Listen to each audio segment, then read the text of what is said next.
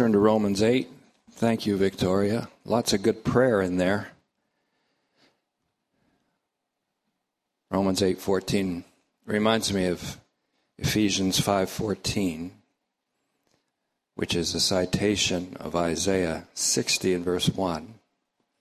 Awake, you sleepers, and arise from the dead, and Christ will shine on you. Messiah will shine on you. This light of Messiah is the light in which we've been reading Romans. We're coming down to the home stretch in teaching this epistle, and the long title of which is Reading Romans with the Light On. Next, we'll be going to, I think, Galatians, and I have a special long title for that epistle that will be shocking. I'm not going to announce it until we're ready to kick that study off. Galatians, the letter, and a longer title.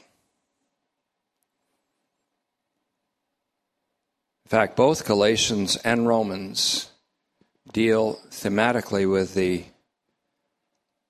motif of what Israel is. What is Israel? What is Israel truly? For as Romans 9 6 says, not all Israel is Israel. Paul explains what he means by that. And of course, all Israel will be saved. In Romans 11:26, that's something we don't argue with. But the identity of Israel not only is the theme of Romans 9 through 11, but it's also the theme of Romans chapter 8, emphatically.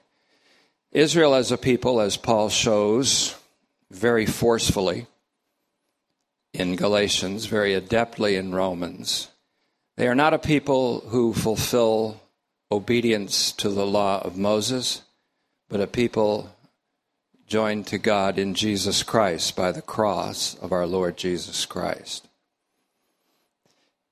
And that distinguishes eschatological Israel from a people who are controlled by the flesh. That which identifies Israel is a people directed by the Holy Spirit, in the midst of whom is the Spirit of God, he's called. He's also called the Spirit of the Son of God. He's also called the spirit of adoption. That'll be one of the prime themes today. The spirit of life in Christ Jesus. He is the spirit of grace in Hebrews 10:29, the spirit of truth in John 14:26, 16:13. He leads us into all truth. The truth that he leads us into is the truth that is embodied, personified, manifested in Jesus. Ephesians 4:21. In Romans 8:14 through 16, the point I'm trying to make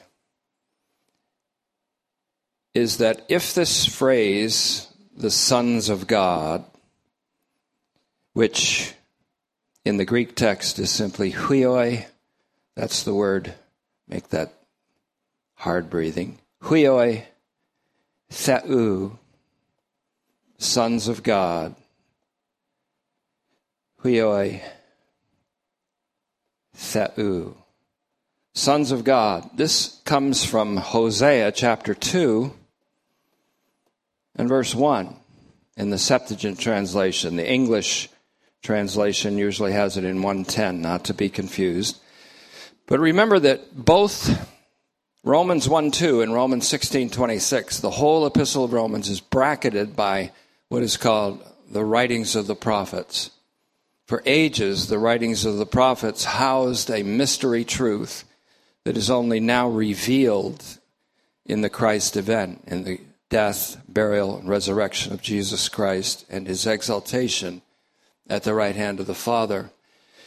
This mystery reveals a universal or cosmic horizon.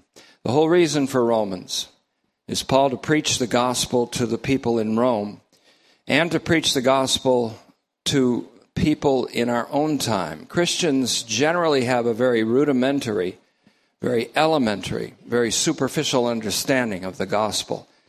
They don't know the depth of it. We don't know the depth of it. The breadth of it, the width of it, the length of the power of it. We don't know the scale and the range of its effect, which will cover all of humanity in all of its times, all of creation in all of its epochs and times, summed up in Christ Jesus. So when Paul said he wants to come to Rome to preach the gospel, it's not that they haven't heard the gospel. It's not even that they haven't yet believed, they have. But he wants to fill them in on the cosmic scale of it, the bigness of it, the phenomenal, momentous significance of the range of the gospel. And this will bring a kind of a humility there that is a little bit lacking, and it will bring a unity there that is quite lacking. And I think it has the same effect in the church today. In Romans 8 14 to 16, the point I'm trying to make then is if the sons of God, as it's found in 814, is an allusion to Hosea 2, one of the prophets, one of the writings of the prophets, where the word sons of God is used to describe Israel. And I think Paul is saying this, that it refers to what I call eschatological Israel, Israel in its final, redeemed, and glorious form the sons of God. Now, the whole of Romans, Romans in its entirety, is about what is now apocalyptically revealed in the writings of the prophets. And again, Romans 1 2, Romans 16 25 and 26. Hosea is certainly one of those. In fact, he's one of the key prophets that Paul appeals to, as we've already seen in 223 of Hosea found in Romans 9 25 and 26. He says, In the same place where I say to you, You are not my people, I will say to you, You are the sons of the living God. On the cross, as Christ received the consequences of the rejection of Israel, they were called not my people, but in the same place, God called them the sons of the living God the cross of our Lord Jesus Christ. I determined to know nothing, Paul said, except that as the key of interpretation of all the scriptures. The scriptures have to be seen and interpreted in the light of the crucified and risen and glorified Messiah. And that's what the mystery is the revelation of the mystery. The mystery is ultimately that God intended from the eternity before time to salvifically or savingly sum up everything in his son. That becomes really the key verse, the foundation verse for all of Paul's writings.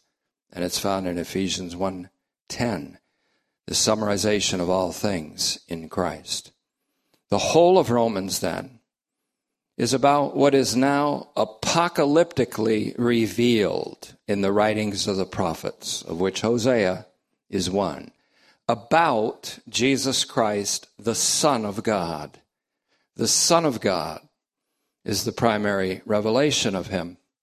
As the scripture teaches in Romans 1 2, he is not only the son of David according to physical descent, descending from the line of Judah, the royal line, the messianic line, but he is also demonstrated dramatically by the power of God to be God's divine son eternally begotten within the triune God, existing in the same substance of the Father, having no beginning. His begetting is not a beginning, but an eternal procession within the Trinity. He is the Son of God by nature. We are the sons of God by adoption. He is the Son of God by an eternal begetting inside the Trinity, an eternal internal procession from the Father. We are sons of God by divine pronouncement and decree, and by a birth that God effects by his own will, not ours. We are born to be children of God. Not only huioi, sons, but teknon, born ones, children. He uses both these terms and he seems to use them interchangeably children, sons. Does the same thing in Galatians 3:26. You are all the sons of God. Again, alluding to Hosea, They will be called, Israel will be called the sons of the living God. You are all, you are all sons of God through the faithfulness of Christ Jesus. Says Galatians 3:26. And there is no Jew or Greek. There is no male or female. There is no slave nor free.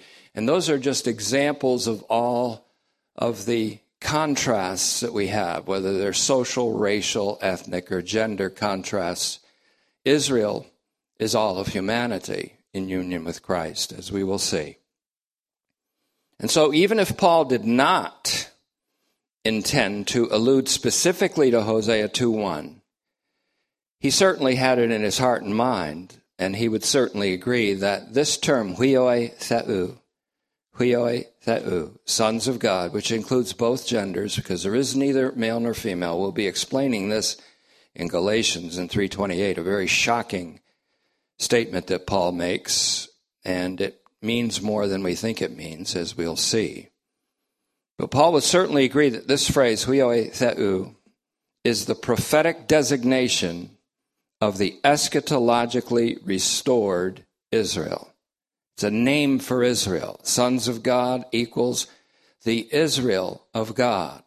Paul only used that phrase, and that phrase, in fact, only appears once in all the scriptures and it's in Galatians 6:16. it's at the height of Paul's audacity as a prophet apostle, an apostle prophet, when he talks about this Israel of God, consisting of people joined to Christ through the cross of Christ, not through circumcision or adherence to the law, physical descent from Abraham through Isaac, or any other means, but only the cross of our Lord Jesus Christ. So once again, Hosea is explicit in the very next verse of Hosea 2, which Paul alludes to here, I'm sure. He prophesies, quote, the sons of Judah and the sons of Israel will be gathered together. And that's the future passive indicative of the verb sunago, where we get that word synagogue. They will be gathered together, sunago, and they shall appoint for themselves one ruler.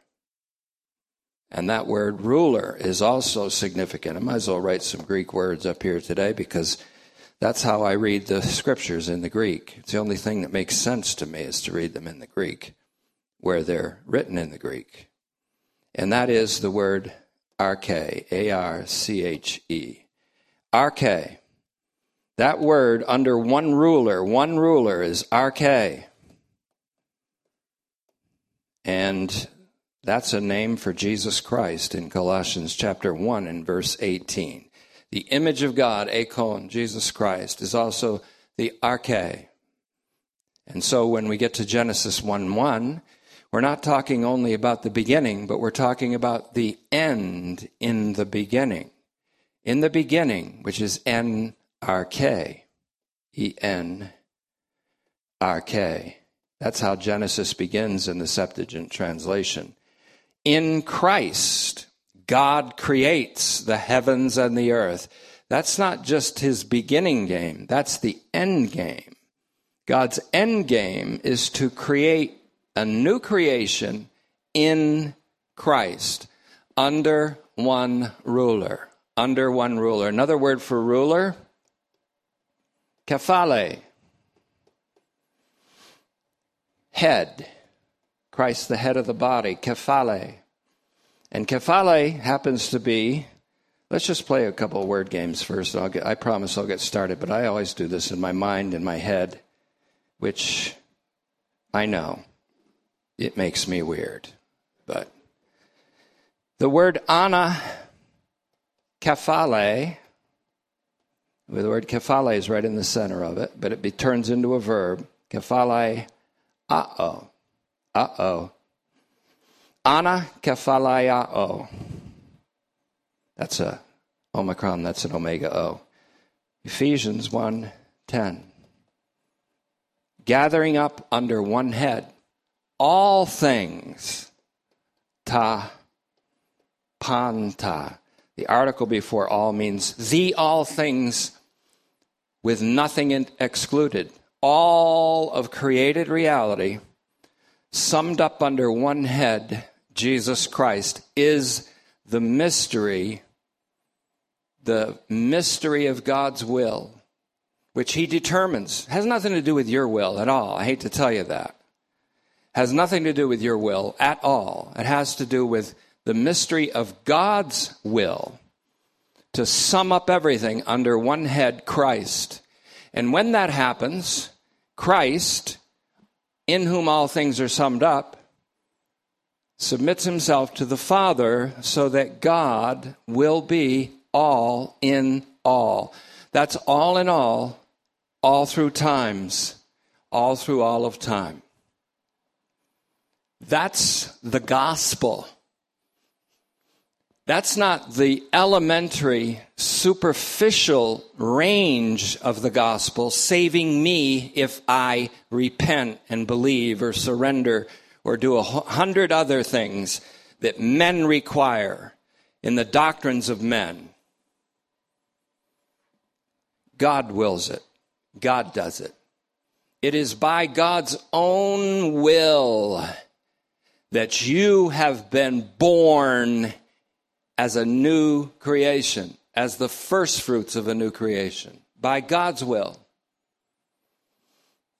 It is not by the will of man, nor by the will of the flesh, but by the will of God that we have been born as children of God.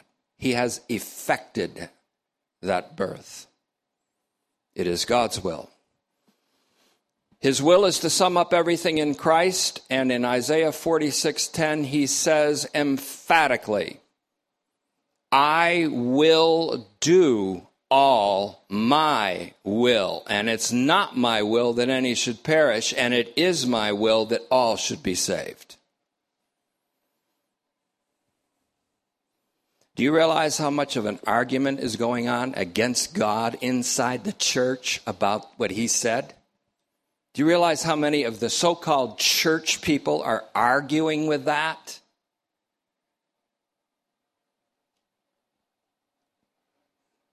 And they call themselves the church people. They, call, they actually have the audacity to call themselves the church. Hmm. Hosea is explicit. He says, All of Judah, all the sons of Judah, all the sons of Israel will appoint themselves one ruler. Colossians 1:18 speaks of him as Christ. So this is no doubt an eschatological reference to the mystery of God's intention. God's intention, in case you wanted to know that it's not just his desire or his wish he uses other words in 111 like resolution and determination, meaning unstoppable determination. It's his unstoppable determination to sum up savingly, reconcilingly all things in Christ. He's already done it at the cross. It simply has to be manifested in history at the coming of Christ called parousia, which is also called the apocalypsis, when every eye sees him, even those who pierced him. When every eye sees him, every knee will bend before him, not forcefully, coercively, willingly, as an act of worship and praise and allegiance to him. And every tongue will pledge allegiance to him. That's what Philippians 2:10 and 11 Romans 14:11 connected to Isaiah 45:23 means as it also connects to Revelation 1:7 which is a conflation and you already knew this of Daniel 7:13 and 14 and Zechariah 12:10 for it seems that all the prophets, without exception, from time immemorial in the very beginning, have spoken about one theme, and it's called apokatastasis, panton the restoration of all things. All the prophets. When we argue with God's will to do this, we're arguing with all the spokesmen of God from the beginning of time until now and through the whole Old, and New Testaments.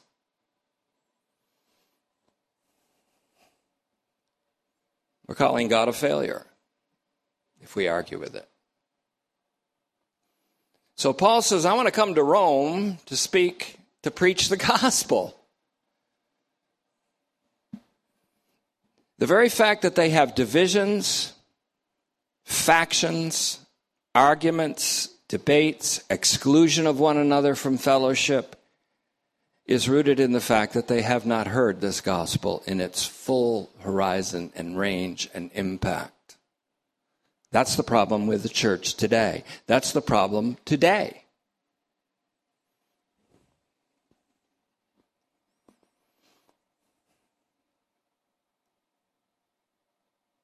The sons of God aren't everything.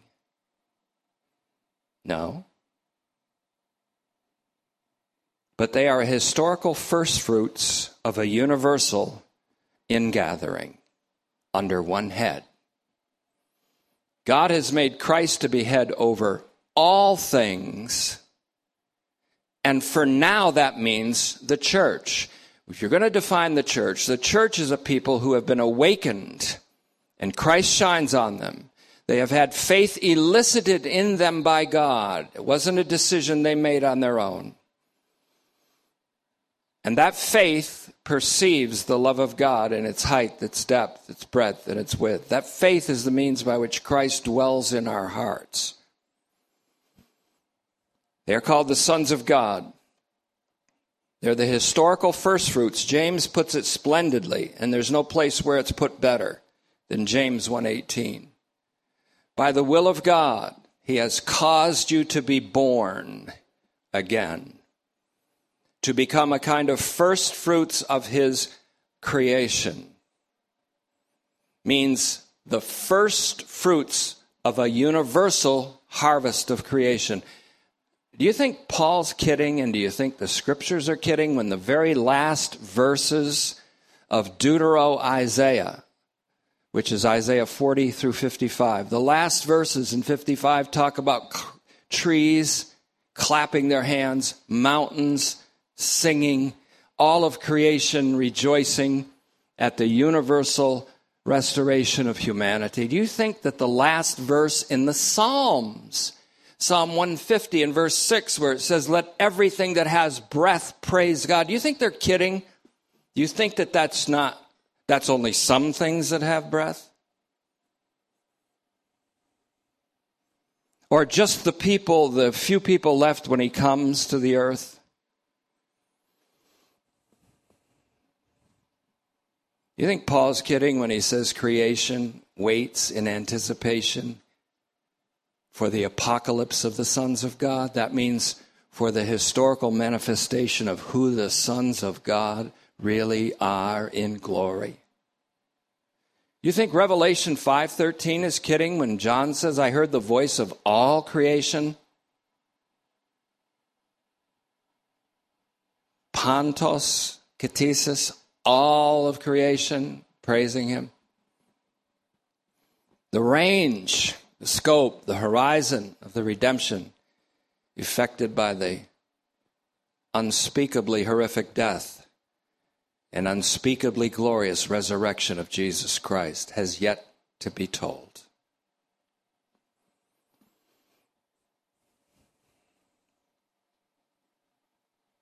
So we, we will see first fruits again. We saw it in Romans 11 16 on Wednesday.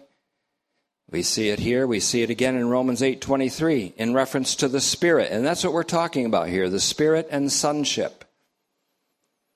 And with reference to the people of God, we are said to have the first fruits of the Spirit. That means God promised to pour out His Spirit on all flesh. The result of that outpouring is salvific, saving. Because sons and daughters prophesy, old, men's ha- old men have dreams, and all the rest of these wonderful manifestations aren't because God damned you. The pouring out of the Spirit is salvific. This pouring out of the Spirit on all flesh has already happened within history on some people who have the first fruits of the Spirit. The first fruits of the Spirit is the indication of a universal outpouring. Titus said it this way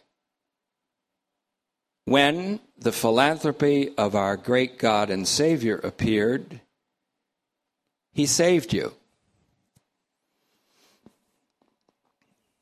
Not according to righteous deeds that you have done, but according to his mercy, he saved you. By the washing of regeneration and by the outpouring of the Spirit, the generous outpouring of the Spirit, which is the first outpouring of what will be a universal outpouring. Every movement in history forgets some people. Every political movement, every ideological movement, every national movement, whether it's called the New Deal or the Green New Deal, it'll leave somebody behind.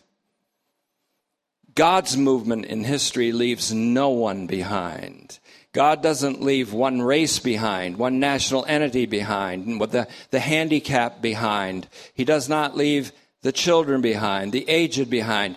He doesn't leave the dying behind. He doesn't even leave the dead out of his program. They may be the greatest beneficiaries of all, resurrected to life. The gospel is the movement of God unto salvation for all. You say it says all who believe. Yeah, not exclusively of those who believe. But those who believe are now the first fruits. We'll see it again in 823, not today. And it's in the context of the intense expectation of the whole of creation.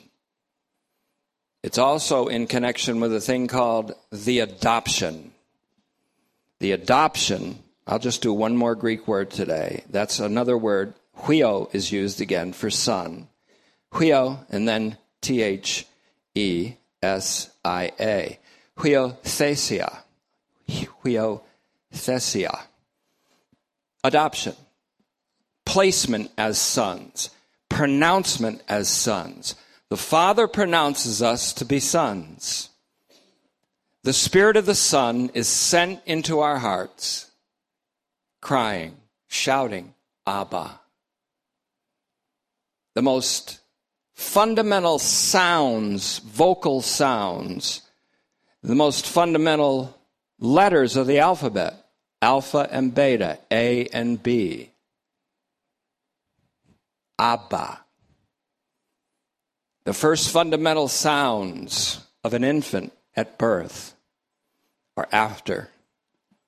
Mama, Dada, Papa, Nana. Aramaic, Abba. You'd think that the sign that we are children of God would be something spectacular. Some people say it's glossolalia, speaking in tongues, prophesying, doing miracles, laying hands on people, and suddenly they're healed that that's a sign that we are the sons of God. But you know the sign that we are the sons of God, the children of God, men and women alike, is a very unspectacular sign. It's our ability to call God Father, Abba,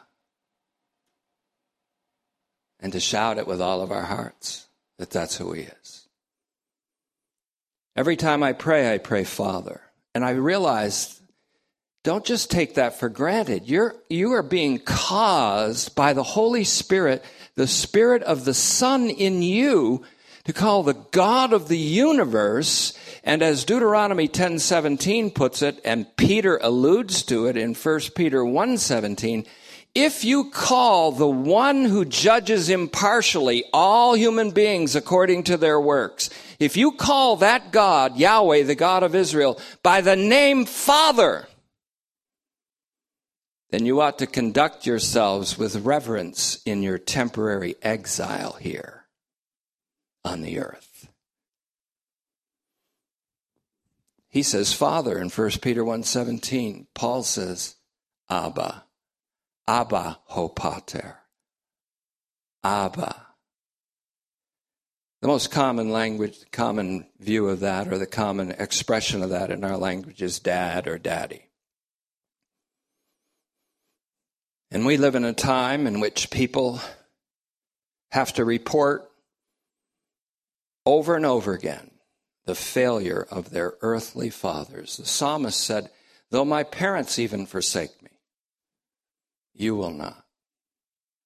And so, the greatest meaning, the greatest unsurpassable sign that we are the sons of God is that we have the ability and privilege to call the God of the universe Abba in the most familial, domestic, family terms.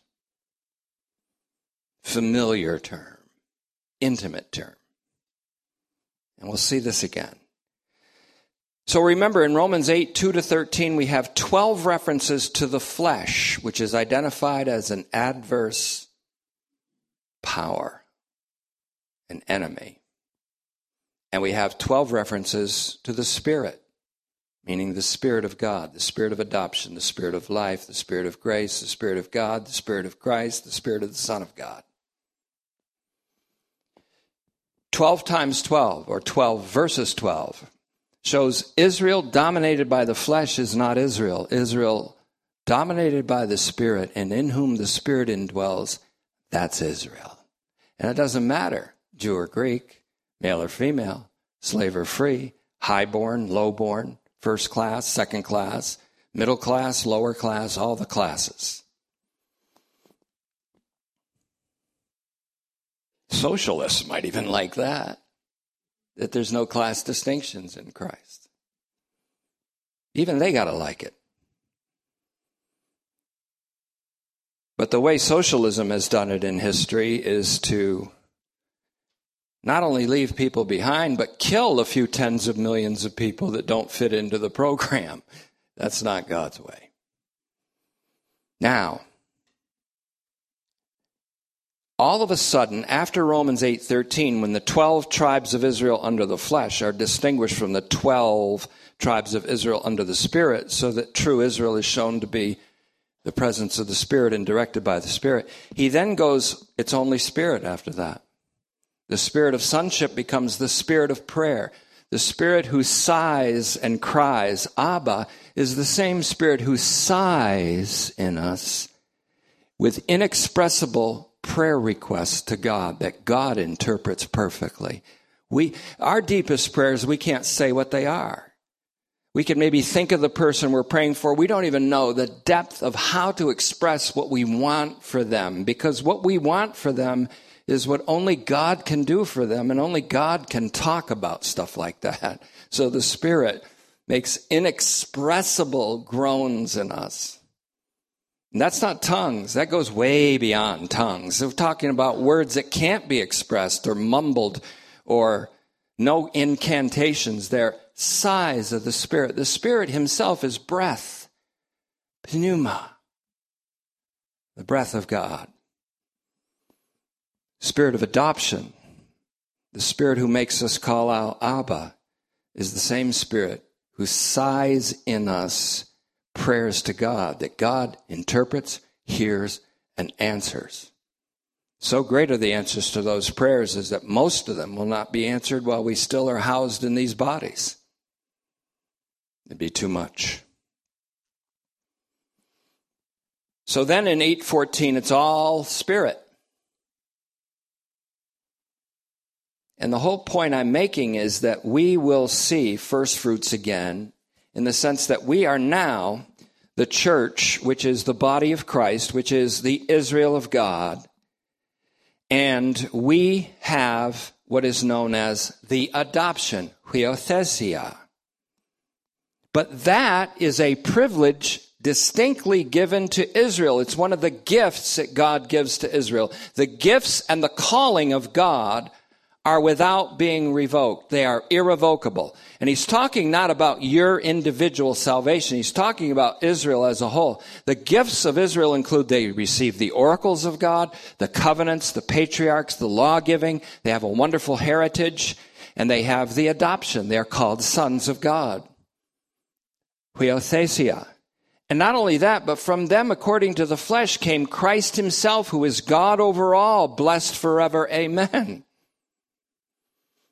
But also the calling of God upon Israel is without revocation. He doesn't revoke the calling, and the calling has to do with their glorious destiny.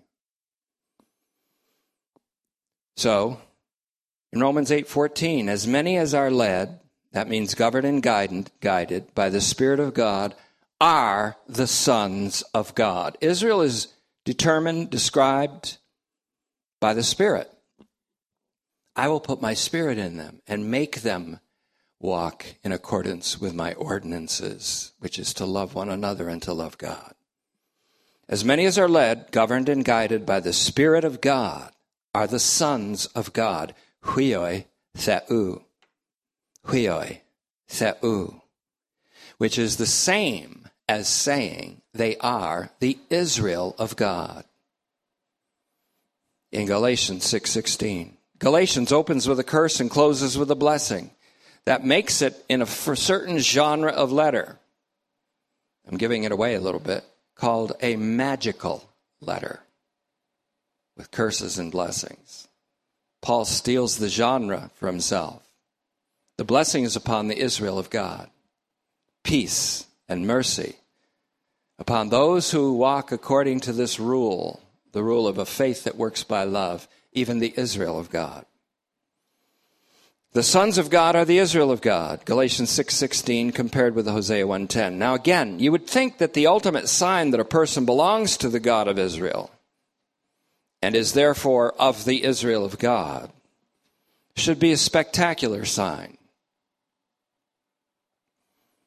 But Paul, both in Galatians and Romans, put forth, puts forth this very unspectacular sign. And it's spectacular just because it's so unspectacular. That such a person is simply caused to call God by the name Father. He denotes that name, Paul does, more intimately by the Aramaic word Abba. Only a few words in the Aramaic are retained in the New Testament, although that was the language that Jesus spoke almost always was Aramaic.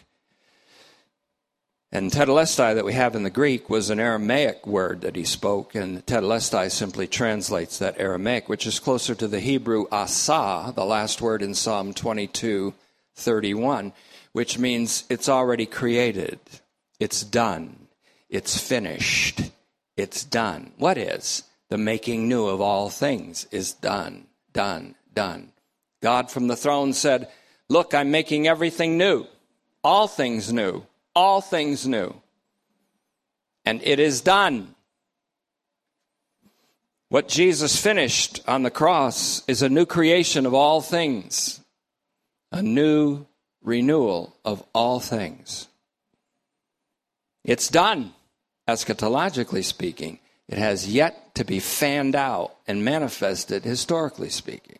God doesn't leave anybody behind, not in his program, not even the dead. The best social program a government can come up with can't do anything for the dead. They don't know it yet, but they really can't do anything for anybody.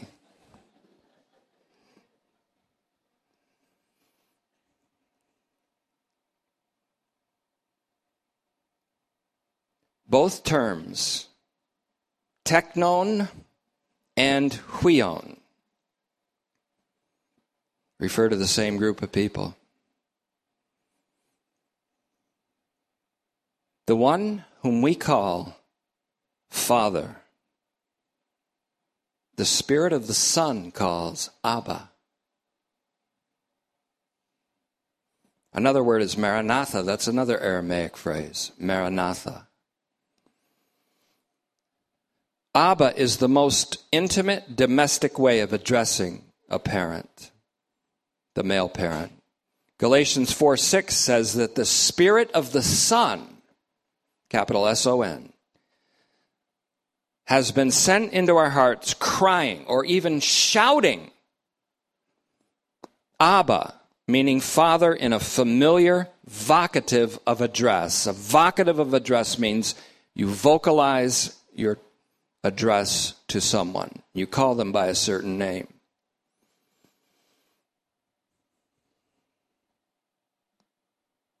Think of how gracious and inclusive Jesus is. He's so inclusive that he talks about Gentiles coming into the kingdom, and the response of the churchgoers, well, we've got to kill him. Luke 4:18 and following.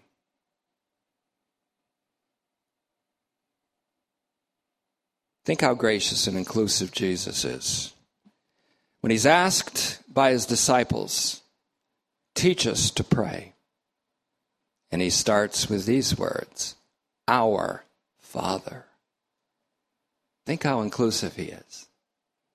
Think how gracious. Think of how personal and inclusive he is when he speaks to Mary Magdalene after his resurrection and on the way to his ultimate glorification. Something has happened. He's been raised from the dead. Something hasn't happened yet.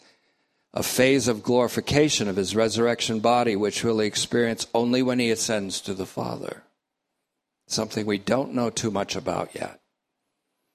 But resurrected and on the way to ascend to his Father, he says, Mary, don't keep clinging to me. I haven't yet ascended. It doesn't mean you can't touch me, you can't hold on to me, you can't embrace me. It just means you better let go because I'm going up. But then he said this Go tell my brothers. He didn't say, Go tell my disciples. He said, Go tell my brothers. He's not ashamed to call us brothers. Why? Because we got the same daddy. Go tell my brothers, go to my brothers, and tell them that I am ascending to my Father and yours. Yours, Mary. Yours, my brothers. I'm going to my Father and your Father, to my God and to your God. Think how personal, how inclusive. He's not ashamed in John 20, 17, coupled with Hebrews 2, 10 and 11. He's not ashamed to call us brothers, siblings, brothers and sisters. And he's not ashamed to have each of us call his father my father. My brothers, my father, your father, my God, your God. Look at verse 15 in this connection. For you did not receive a spirit of slavery again. Slavery again means once you were enslaved. You did not receive a spirit of slavery again, leading to fear. That means leading to slavish fear. You know what he's talking about here? Exodus. The slavery of the people of Israel in Egypt and their fear of Pharaoh and his reprisal if they refused to be their, his slaves. What had to happen there was a divine intervention. Yahweh says, Let my people go. Pharaoh says, I don't think so. God says, You just made the wrong decision. You did not receive a spirit of slavery again, leading to slavish fear, is how I'd translate it. Kind of goes with 2 Timothy 1 7. You've received a spirit of power, of love, and of so, salvation mindedness, is what it says, sophrosune.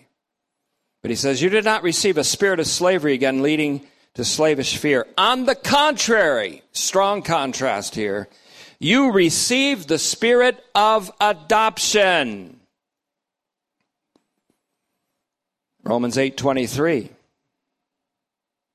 also talks about the first fruits of the spirit and the adoption that's spoken of there is going to be fully realized in our bodily resurrection. It's also important to note that in Romans 9 4, huiothesia, adoption, sons by adoption, is the privilege irrevocably given to Israel.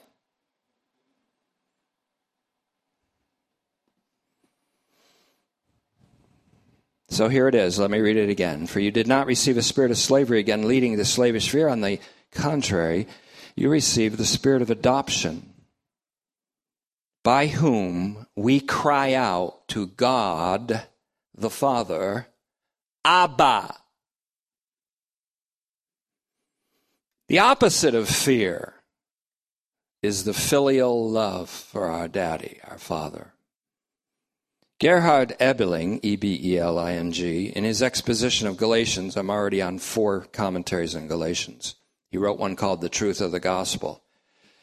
When he was considering this subject of adoption, he wrote this. He said, The reason for adoption, speaking in his case in Galatians 4 5 and 6, is then stated God sent his Son in 4 4 of Galatians. Then he said, The consequence of this sharing in sonship is that God sent the Spirit of His Son in 4 6. So, huiothesia, adoption, is one of the irrevocable gifts that belongs to Israel. Again, Romans 9 4. Please connect that in your own study and thinking. It also belongs to all who are in Jesus Christ, God's Son. Galatians 4 7 says, You, plural, are God's Son, singular. I'll let you deal with the implications of that. It means Christ comprises the new humanity already. Huiothesia. How about Hosea 11:1? God says, "When Israel was a child, I loved him. And out of Egypt I called my son." out of Egypt I called my son. Israel, enslaved under Pharaoh, was God's son. He called him out of Egypt. Matthew takes this and refers to Jesus as the one referred to because by a dream, Joseph and Mary were told to take the child down into Egypt because of Herod's hit squad. Herod was going to kill him. When Herod was dead, the angel appeared in a dream to Joseph and said, Take the child back. So it may be fulfilled, Hosea 11.1 in Matthew 2.15, out of Egypt I called my son. Israel is the son he calls up out of Egypt and out of slavery. Jesus is the son he calls up out of Egypt and out of the threat of death by Herod. What's going on here is the equality of or the equation of Jesus with Israel. Jesus is the Israel of God. And everyone joined to Jesus is God's true Israel. When Israel was a child, I loved him. And out of Egypt I called my son. This is what Paul is also referring to in Hosea again. You have not received the spirit of slavery that you had in Egypt that led to fear that if you didn't fulfill that slavish obedience, Pharaoh would destroy you and your family. You didn't receive a spirit of fear or a spirit of slavery to fear again like you were under slavery to sin and death and the flesh, but the Spirit of God by which freed from all those influences, you can say, Daddy to God the Father, the ruler of the universe who judges impartially and takes no bribes from anybody.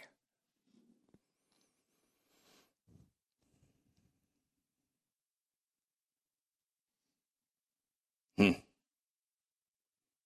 If we only knew. If we only knew what God thinks of his little ones. If you knew what God thinks of his unborn ones, and now people want to kill them when they're born, and if you think this nation can continue, it's not because God is vengeful, it's because God loves those little ones and cannot let a nation continue. With all the stuff that people are outraged about, it's funny they're not so outraged about infanticide, killing children, just like they did in Egypt throwing them into the Nile River. What happened to Egypt? The same thing that will happen to any nation that does anything like that to the least of these.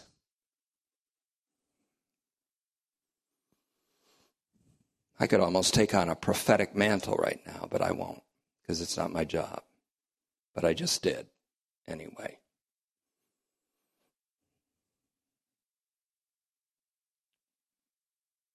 Somebody gets all excited about what some guy did 35 years ago, but they don't make a mention of some guy saying, well, what we do is you take the baby and keep him comfortable until the parents decide whether they want to kill him or not. And they skip right over that. I saw that and I was so appalled I haven't been able to get it out of my soul yet. And I don't think God wants it out of my soul because it's the very kind of outrage that it's better that a millstone be wrapped around the neck of such a perpetrator, even if it's a nation, and thrown into the deepest sea. Every candidate will stump about how they're going to make everybody prosper and leave nobody behind. We're going to leave nobody behind, and everybody's going to get equal wages, and we're going to kill the firstborn. We're going to kill kids if parents are inconvenienced by them you hypocrites. It makes me wonder what kind of power people want in their groups, whether it's a woman's group they call themselves, when the power that they want is the right to kill children, just like Jezebel. Tell me about your woman's movement and describe it, and I'll be sympathetic with you until you show me the roots of it, which just might be that. You say you just stepped in a hornet's nest. I didn't think so. I wasn't talking about hornets.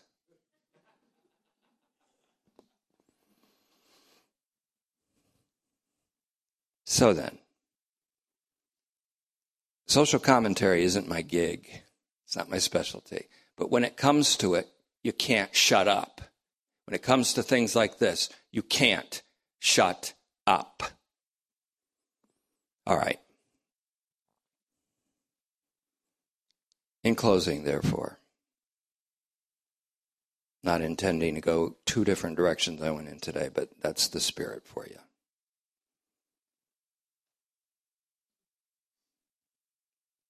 It's always my prayer, Father. I have a I have this message. I've edited it. I've prepared it. I've written it out. I've edited it four times.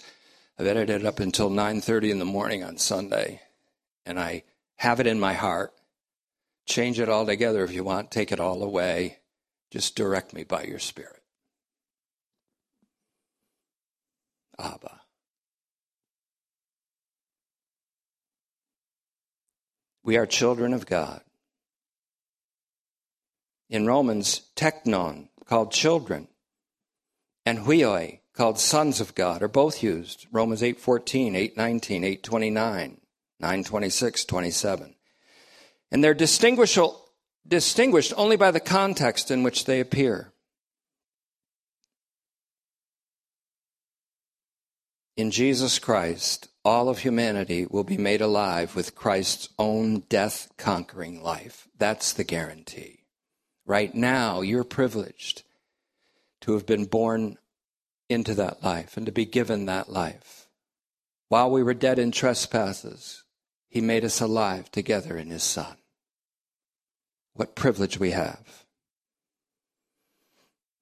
We are the children of God by a supernatural birth effected by God through the Spirit. God doesn't give birth to children and then decide whether they'll die or not on the table. He gives them birth so they will live.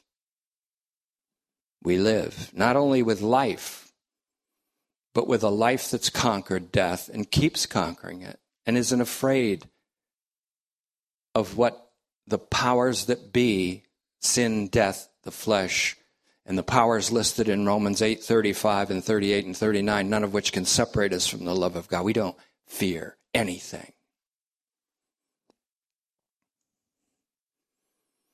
The sons of God together constitute the Israel of God. And I love what Eb- Ebeling wrote. He wrote this Paul attaches absolute priority to the definitive removal of what separates Jews from Gentiles before God. Then Ebeling added this. I wish I'd have read this a few years ago when it was I was fighting for this. In Christ they are one with each other, colon, the Israel of God. Galatians 6:16 he quotes. Israel with the indwelling Shekinah glory. To them belongs the glory. That's the Shekinah indwelling glory of God with them always intended that indwelling of the Shekinah glory with Israel was always intended to reveal Israel as a microcosm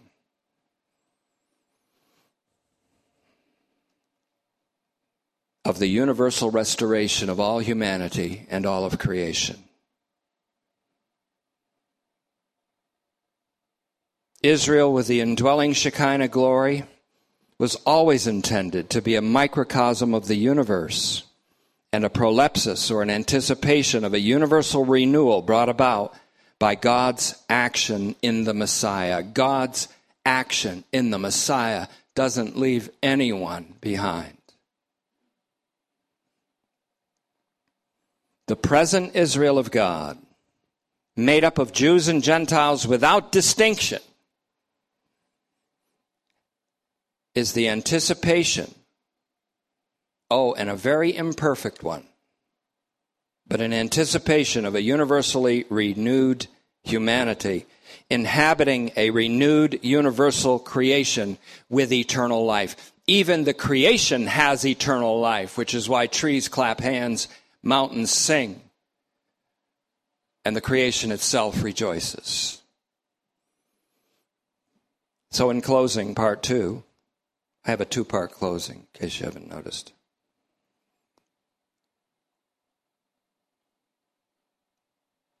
A spirit of slavery leading to fear, once again, alludes to the Exodus, in which God delivered and liberated his people from slavery in Egypt and from the fear of Pharaoh's tyranny and reprisal.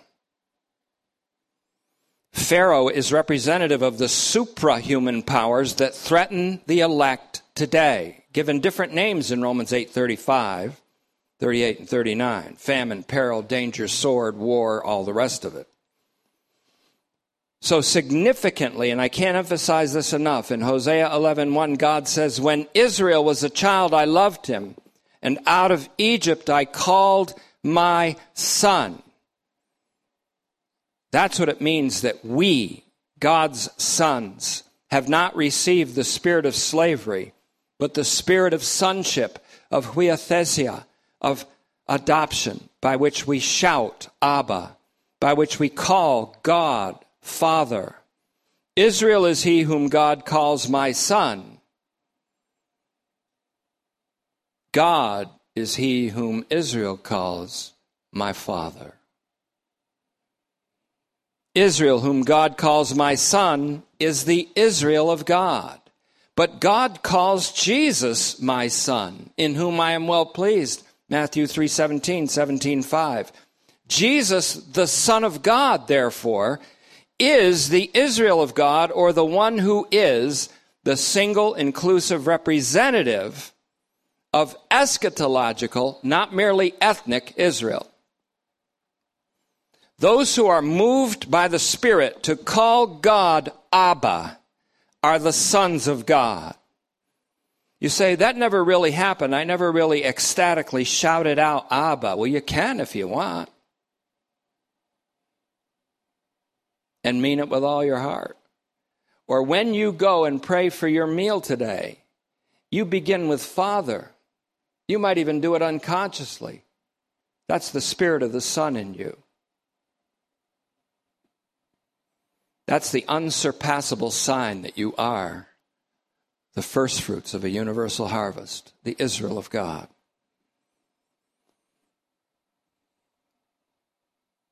Those who are moved by the Spirit to call God Abba are the sons of God. They are corporately the Israel of God in Jesus.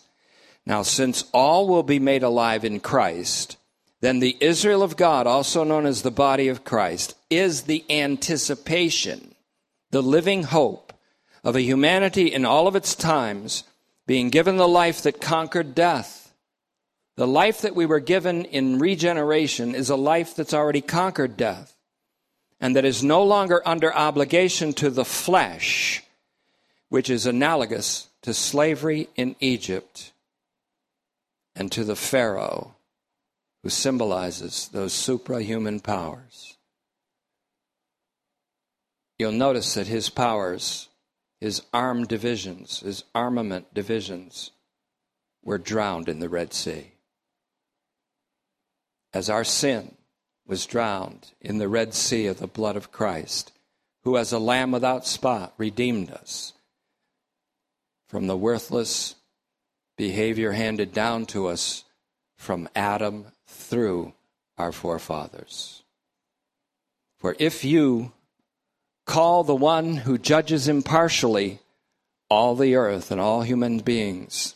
If you call him Father, you should carry on in this temporary exile on this earth with a reverential awe that you are his children.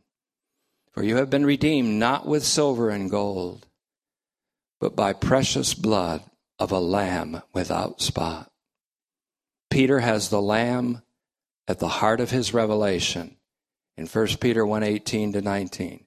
John has the lamb at the heart of his gospel, John 129, John 19. Revelation has the lamb 28 times at the heart of its apocalypse. Paul has the lamb at the heart of Romans, for God did not spare his son, but freely gave him over on behalf of us all. How shall he not therefore with him freely give us all things? Thank you, Father, that you're so much for us.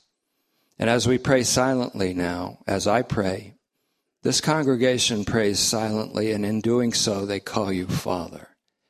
And Father, as they call you Father, I pray that your Spirit in them will assure them and testify with their innermost being that they are the children of God, as Romans 8 16 says. This is the glorious and wonderful and fantastic, spectacular sign that we are your children, that we call you Father. This unspectacular sign, so familial, so domestic, so intimate, so personal and loving, is really spectacular in our eyes, Father. In fact, it's marvelous in our eyes. The stone that the builders rejected has been made the head of the corner of the temple that will one day fan out throughout the whole of the universe in all of its times. That you've given us the privilege to be a first fruits of this just astounds us, Father. Thank you.